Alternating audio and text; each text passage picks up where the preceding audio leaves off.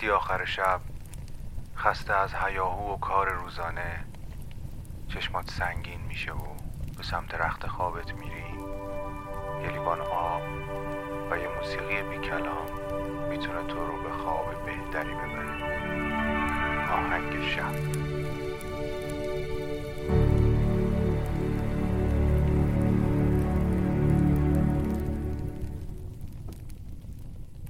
سلام.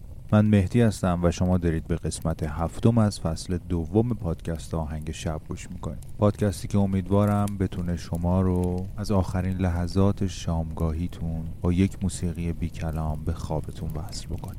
با توجه به روال فصل قبل قسمت هفتم رو از آهنگ های جاز انتخاب می‌کنم و آهنگی که امشب انتخاب کردم از سبک اسموت جاز هست. از نوازنده انگلیسی ترومپت متیو هالسال به نام I have been here before. به جز ترامپت از درام براش از ساز کنترباس از پیانو ساکسوفون و از ترکیب زیبایی از ساز چنگ استفاده شده. اگر دوست دارید از این ساز یعنی ترومپت و تاریخچش و نوازنده های مطرحش بیشتر بدونید پیشنهاد می‌کنم پادکست کوک رو حتما گوش بکنید.